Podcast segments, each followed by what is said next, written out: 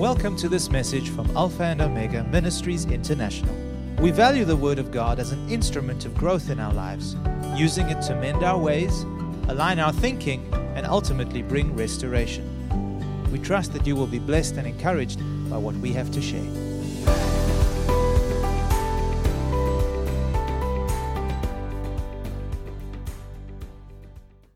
I want to share a message with you. Pastor Andreas uh, has asked me to share. I, I preached this not in exactly the same way uh, last week in our local fellowship, but it, it I want to just give you some context. It comes off the back of similar prophetic words to I know you have been hearing through Pastor Andreas to prepare, to make ready. That you know perhaps there's there's difficult things coming ahead that we that we need to be ready for. Often these things are good things. You know, if there's something difficult ahead, it means that God is wanting to express Himself in victory. That's how God expresses Himself in victory, in overcoming, in blessing. And so the difficulty sometimes is the struggle that we have to face to bring those things to bear. There's also an expectancy for growth, spiritual growth, numerical growth. For our local fellowship, we had Pastor John Scaltz from the Apostolic Council of Church of the Nations come and minister at our church a couple of weeks ago. And uh, just the one sense that he had was Alpha and Omega, prepare for influx. And I've been meditating through these things, meditating on some of the words the Lord has been given over the, the past few months about coming out of the shadows, coming into the light, shaking off the fear and the doubt, and stepping into boldness and confidence that comes from the Word of God and from the Spirit of God. And as I was thinking and preparing for the message, I was reminded of a couple in our church. You probably know who they are, Siobhan and Mishka, who uh, who've been married just over a year, a year and three months, really, and um, they're expecting their first child in May. And it's wonderful when somebody is expecting a child. It's a sign of new life. It's it's there's so much excitement for it. Everyone who loves and cares about them gets excited with them because it's a wonderful season, as especially for those we know we've been through it. But he, here's the interesting thing our eagerness and our enthusiasm for them is generally expressed through things like through, the, the way we try to encourage them is to warn them about what lies ahead. Oh, we're so excited for you. This is going to be the best time of your life. Get your sleep now because you're not going to get any sleep in a few weeks, you know, in a couple of months' time. Eat out while you can because you're going to kiss that goodbye in a little while. Uh, this is just going to be such a wonderful time of your life. We just want to warn you say goodbye to expendable income. You're not going to have that anymore. And, and it's just this thing of, oh, this is going to be a great time, but have you prepared for nappies and for breastfeeding and for bottle feeding and for rashes and reflux and all the other bells and smells that come with this wonderful new blessing? And Anybody who's pregnant will tell you the same thing. It also, oh, congratulations. Here's the warnings. Here's the here's the fine print. I'm going to read it out for you. Here's the disclaimer.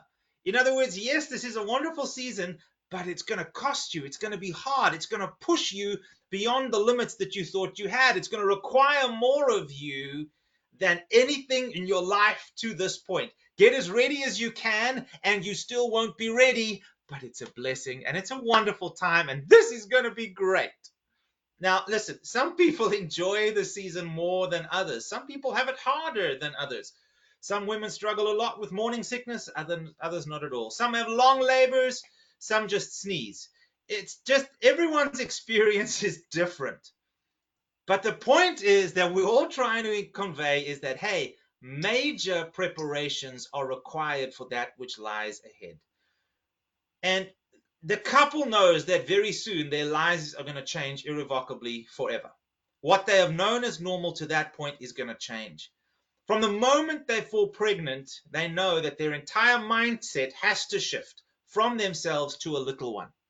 And that's in some ways a gradual mind shift because you don't realize what that really means. You you grow into that mindset. You you take it on little by little. There's the event, there's the initial, okay, I'm now given to this, but how to work that out, how to emotionally process all of that, how to work it and, and, and all the practicalities will only really be fully understood once you're in it. And the truth is, folks, that the blessings of this life, the things we often pray for, the things we desire, do not come without significant sacrifice and hard work. They don't just fall on us, like, as Pastor Andreas loves to say, like ripe cherries off of a tree. And the hard work is not just to attain them, but also to maintain them. You know, that marriage and that, that, that partner, spouse you were praying for, and God has blessed you with, and you gotten married. Yeah, sure, there was a lot of planning for the wedding and the reception and the honeymoon, but to maintain that marriage is going to take work and sacrifice. That dream home that you prayed and believed God for, that car that you prayed and believed God for, that He miraculously provided, comes with maintenance, it comes with cost. It comes with continuous work that is unending. That job that you dreamed of comes with great responsibility and sacrifice. Those children you wanted are going to draw things from you. All of these things we consider ourselves privileged to have. But that privilege comes with a burden of responsibility.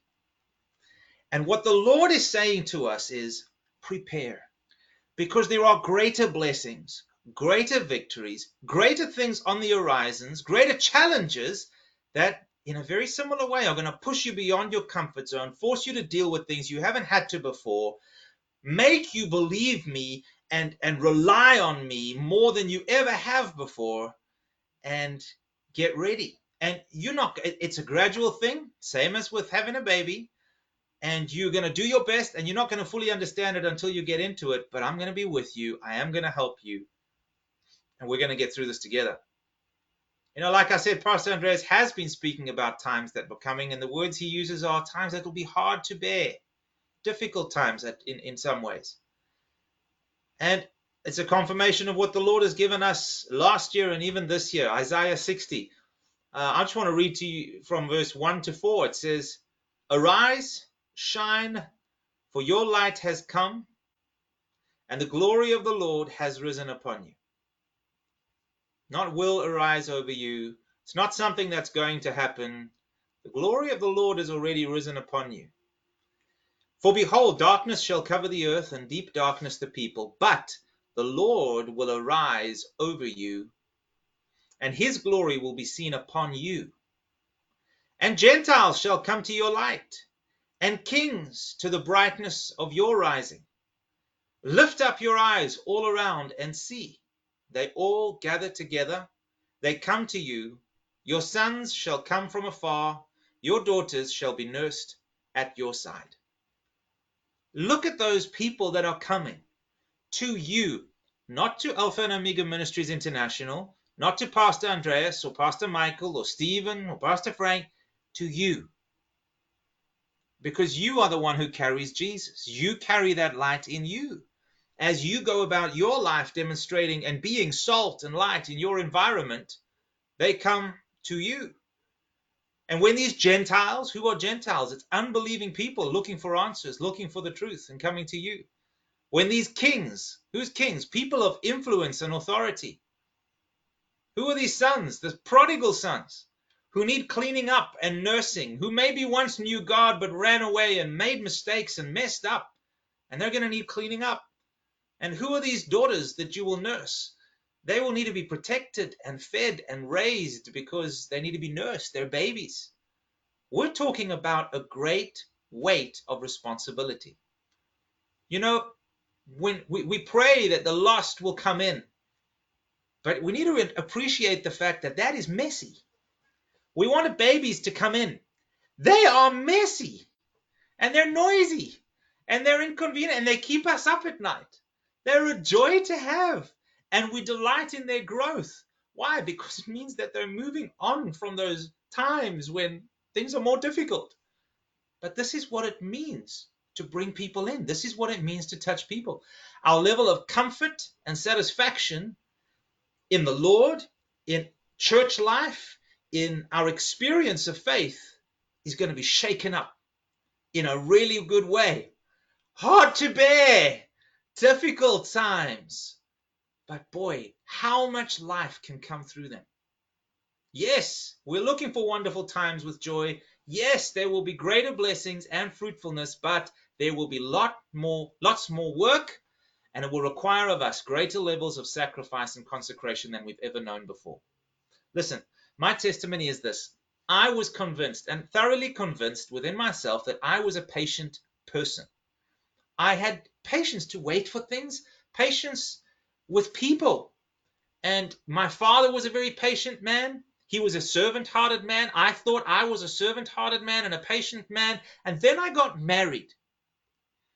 And my ideas about myself crumbled.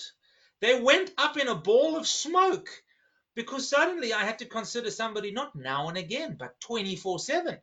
Now, listen, my wife is not a high maintenance woman. She's not a demanding girl in by any means.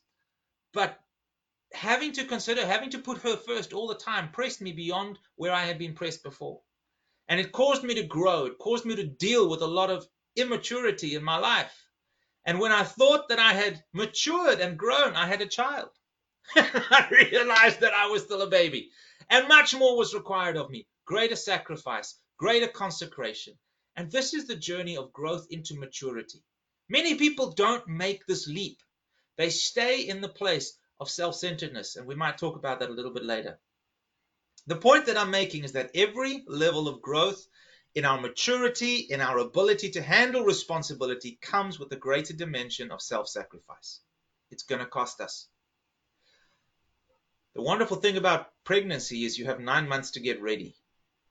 And in a sense, I want to say the Lord is that this ministry, that your hearts are pregnant with things right now. Sometimes conception happens and you don't even realize it yet, but God is bringing things to birth.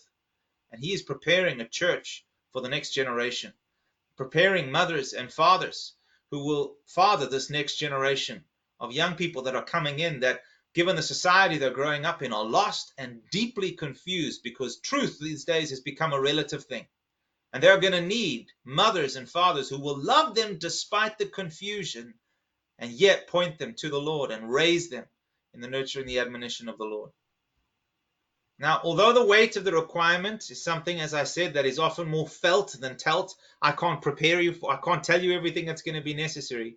Those who are wise make preparations in advance. They buy the cribs, they set aside the money, they start doing reworking their budgets. They take out policies. They get the medical aids in place. All the things that are needed, they get ready.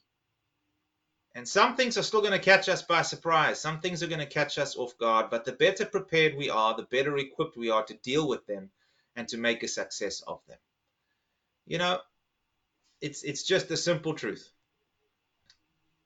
Greater responsibility in God's kingdom means higher levels of self sacrifice. God does not want us to remain in on the level of influence and productivity for the kingdom that we have been for some time. Now, praise God, we're not where we were. But the sense is that the sense that I have from the Lord, certainly for our fellowship, for my life, for our spiritual family, is that God is desiring so much more. His plans are far bigger for us than we can imagine but for us to step into them is going to cost us more. We it's very we, we very easily become comfortable and stuck in the rut of our last breakthrough. And God's saying, Well, that was a great breakthrough, but there's so much more. It's going to mean relinquishing of that which I may have. It's going to mean my comfort, my convenience, my time, my resources, all in the service of the needs or desires of another. And this is is this not the very picture of what Jesus Christ's life was like? If we look at the Christ hymn in Philippians 2, I won't read the whole thing, but verses 4 to 7 in the ESV say this Philippians 2 4 to 7. Let each of you look out not only for his own interests, but to the interests of others. That's the expectation that God has on us.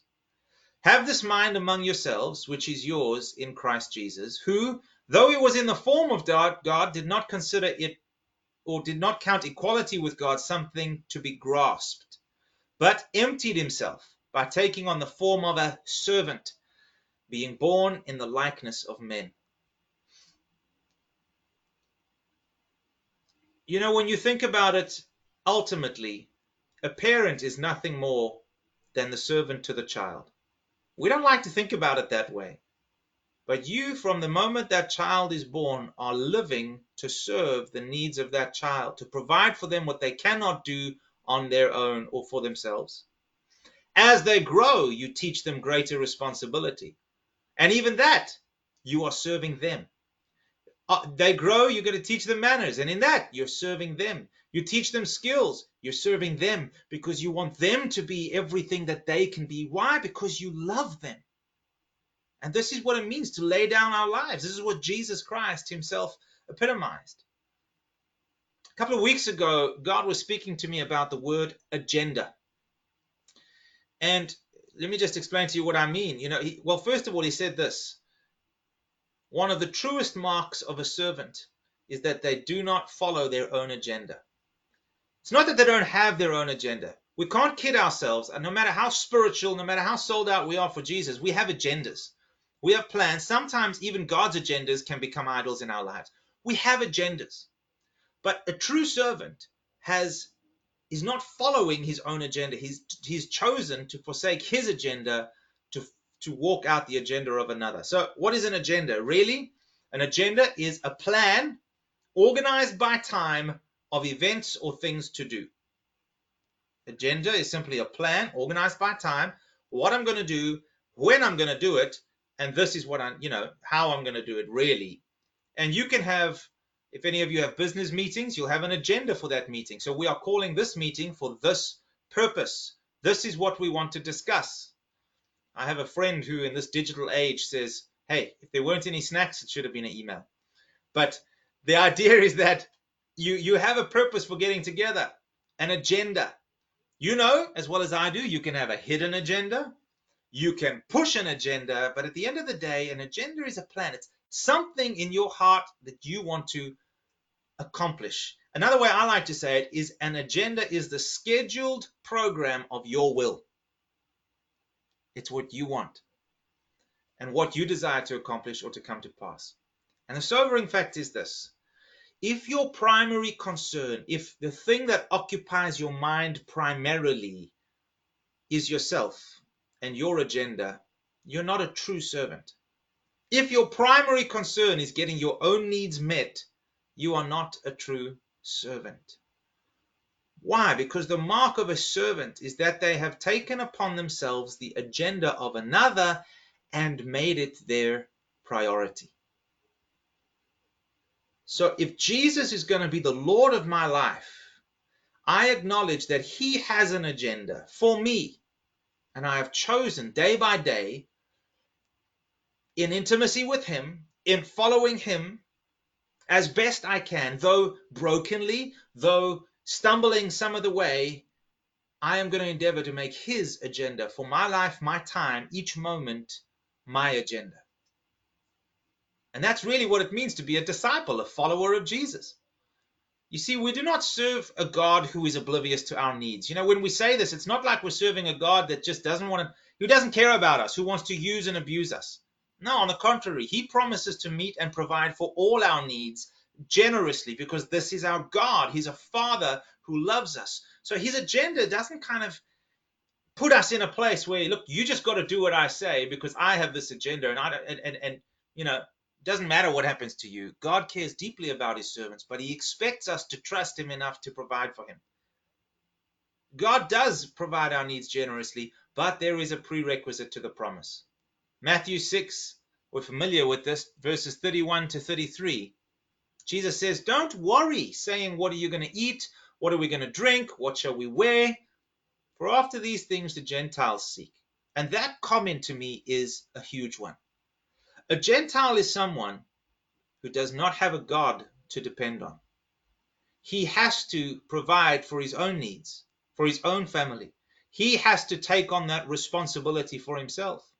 He does he can't look up in God and say, God, would you provide this for me? Believing that God even hears him, never mind loves him. But as disciples of Jesus, as children of God, Jesus says, Don't be like that. You have a father who loves you deeply. He goes on to say, Your heavenly father knows that you need these things. But I want you to seek first the kingdom of God and his righteousness. And when you do that, in other words, you put God's agenda for your day, for your prayer time first, all these other things shall be added to you. Added. You won't have to sweat for them. The favor will flow, the blessing will flow, and it will be it beyond what you could do because you have no control over it. This is deep faith. And this pushes us. Because sometimes, I'm sure you've experienced this, we, we believe God for something, for a new season, for a measure of grace, and He comes through, and we get used to operating in that, and our faith is no longer required to do it. We now know how, we've learned, and we become comfortable in it until the next challenge. There's a verse in this in, in John where this principle is just on clear display in the life of Jesus. And it's one of my it's, it's a powerful verse, John 17, 19. It's a very challenging verse for me. Jesus is praying to the Father and he says, For their sake, in other words, for the disciples, for those who will believe in me, I sanctify myself to do your will. Not for his sake, not even for the Father's sake, although he does it out of obedience, but for their sake. God's going to be fine with or without them. But for their sake, the weak ones, the ones that you've sent me to save, I set myself apart. I consecrate myself so that they also may be sanctified, set apart, dedicated, made holy in your truth. I am willing to go without. I am willing to sacrifice. I am willing to be inconvenienced. I am willing to pay the price for their sake, for their faith. Folks, you and I are here today because Jesus decided to rend the heavens and come in the form of a baby for your sake and for mine. He laid down his life and shed his blood for your sake and mine, for the love of the Father and for the love of you and I. And this is the very ministry that he calls us into. Folks, this is what it means to be a Christian. He invites us into the same thing. He says, in John 15, verse 4 and 5, Abide in me, and I in you, as the branch cannot bear fruit of itself unless it abides in the vine, neither can you unless you abide in me. I am the vine, you are the branches. He who abides in me and I in him bears much fruit, for without me you can do nothing. Now, that last sentence has been resonating in my heart in a big way over the last few weeks and months. Over the last few years, Helen and I have made many new friends. Our kids make friends at school. They want to go to parties. We meet the parents or we see them at school days. Our kids are playing with their kids. I want to know these people. We get we start relationships. We've made uh, a number of, of friendships. And I want to say some of these people I've had conversations with. I've taken them to church. They've attended church for a while. Nah, it wasn't for them. They moved on. No change really took place in their lives. Some of them are going through very messy and ugly divorces. Some of them are going through rehab. Some of them are going also through ugly divorces, really ugly divorces, and with cancer in the mix. We are talking about people, some of them are just indifferent to God. Their marriages are not great, but they don't want to do anything. And I'm realizing that I can love these people. And I do. God has given me a deep love for these people. And I love them sincerely and I, I want to be of help. And for some of them, I've spoken to them about God, I've told them about Jesus. But I'm realizing something that despite my best efforts, and no matter how much I love them, I am powerless to change their situation. I am powerless to change their hearts. I'm realizing what Jesus meant when he said, Without me, you can do nothing. Yeah, you can love them, you can be in their life, you can be a pastor, you can be what none of it matters. You can be their friend. You can walk with them through it as has been on your heart to do and help us. But without the power, without the person of Jesus, nothing's going to change. All you're going to be is a support. All you're going to be is there to hopefully encourage and help with the pain. God didn't call you and I to be anesthetists. He called you and I to carry a level of power that when we speak into a situation or when our presence comes into a situation, His power and the kingdom of God creates change. And this is becoming a lot clearer to me now, and I'm realizing in a greater measure than I ever have before the great need that I have for the Holy Spirit and for the presence of God in a new dimension beyond what I've experienced before. And I think that this is what God is saying to us so powerfully. What I know for sure is this in the kingdom of God, the most influential person is the servant, because that is ultimately what Jesus was. It's the one who is willing to serve the agenda of another. In the Bible, it's not the big shots with titles who have the greatest impact. It's the nobodies. It's the stuttering man in the backside of the desert. It's the guy hiding in the wine press. It's the shepherd boy out in the field. It's the little boy born in Nazareth. It's oh, from Nazareth, born in Bethlehem. It's it's the obscure people. It's not the high and mighty. It's not the kings. It's not the, the fancy guys. In the Bible, it's the servants who see to the needs of others that are the ones that make the greatest impact. They are willing to be obedient to God's voice. Jesus said it this way The greatest among you, what does he mean by greatest? The one who will have the most impact shall be the servant. Whoever exalts himself will be humbled, but whoever humbles himself will be exalted. Jesus himself, Mark 10:45, even the Son of Man did not come to be served, but to serve, and to give his life as a ransom for many. And this is where true greatness of power and influence in the kingdom of God lie.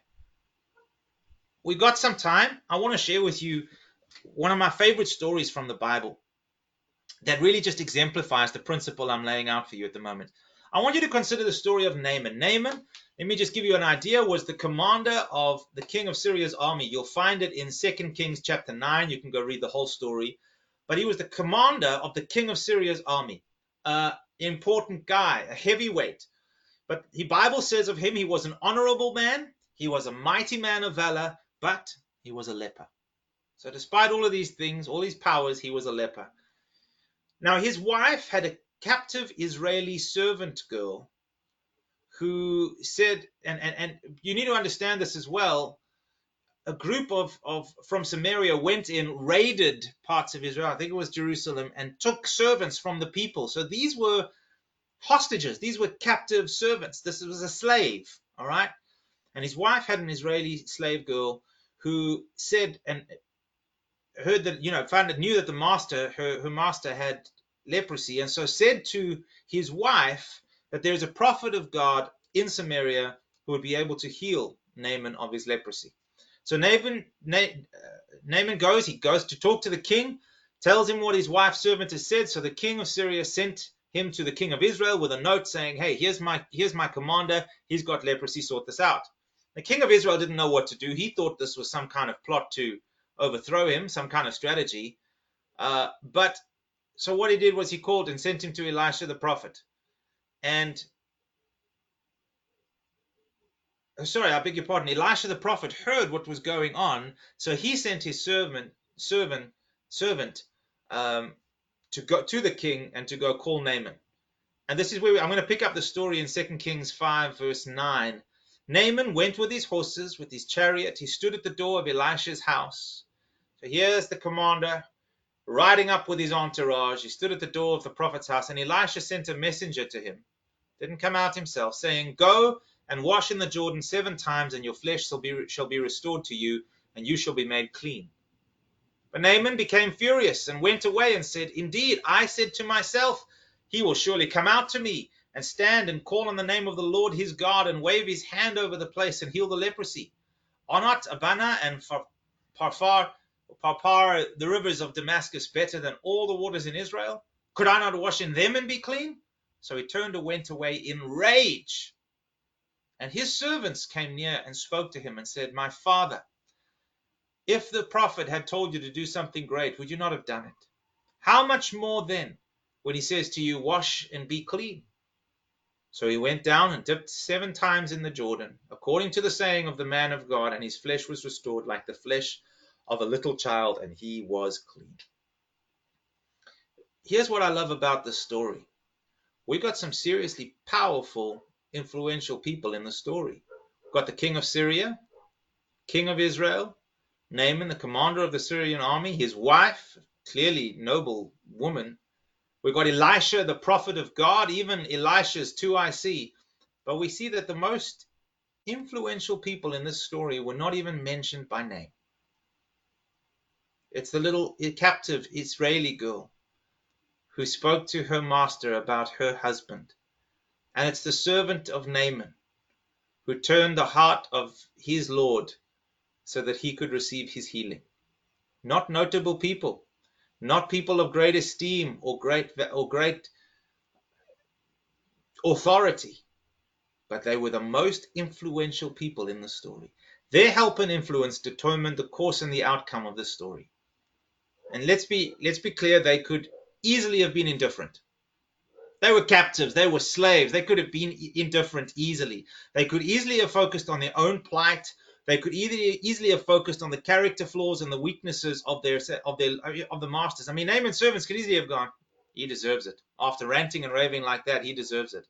But it's clear to me when I read the story that they had made the agenda or the well being of their broken, sick, entitled, proud, privileged, racist masters their priority.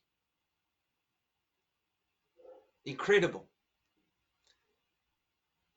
Folks, many of us, many believers have traded the lordship of Jesus for the lordship of an agenda. Sometimes we believe this agenda comes from God. But our lives are governed by all the things that we need to do, and those things are determined by what it is that we want to accomplish. Sometimes God has become a point on the agenda rather than the author thereof. And truly, what I want to just remind us of today is that our maturity is measured by the maturity of our faith, the maturity of our character, and of our trust in God is measured by our willingness and ability to sacrifice for and serve the needs of others with grace and with patience. And this is coming. Immature parents are those who put their needs above the needs of their own children.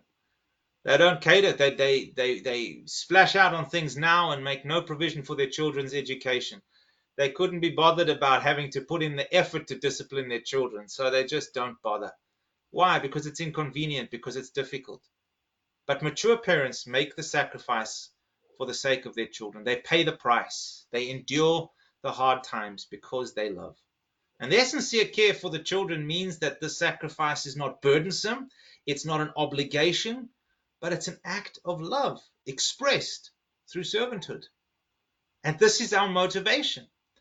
God so loved the world that he's that that he made it his priority. He served its needs. He met us where we could not do what needed to be done. God is raising up a generation that needs spiritual fathers and mothers. They need those who've gone ahead. Listen, you don't have to be old to be a spiritual father, or, or, or you don't need to be old, uh, a Christian for 20 years to lead somebody to the Lord.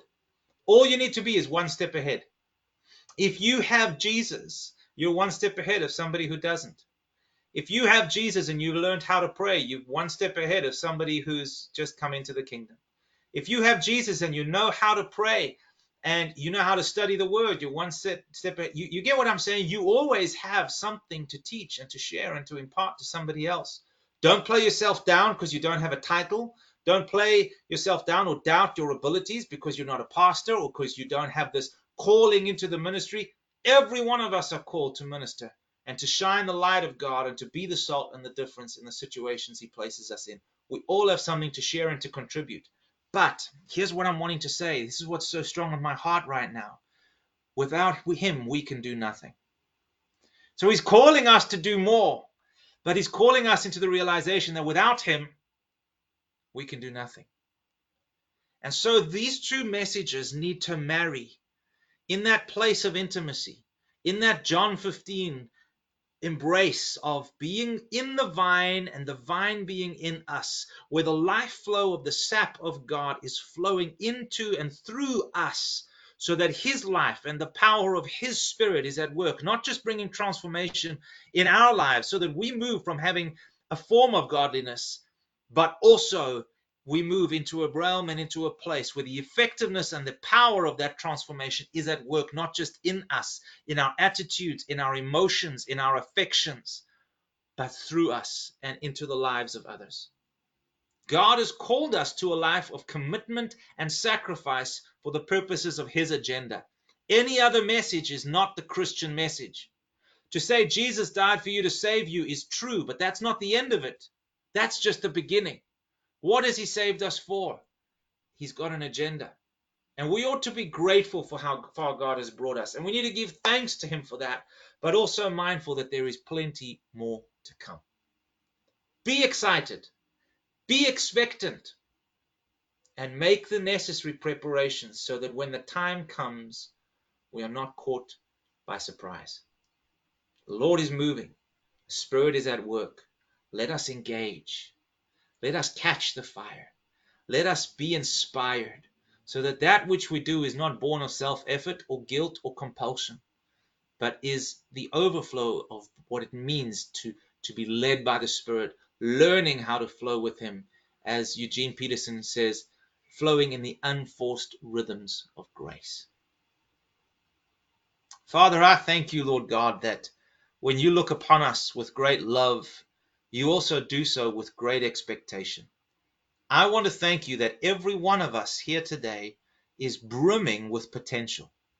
Potential to love, potential to heal, potential to restore and to set free, potential to raise and to grow and to work with and to walk with, potential to sow seeds, potential to water seeds, potential to bring in a harvest, potential to bring you great glory.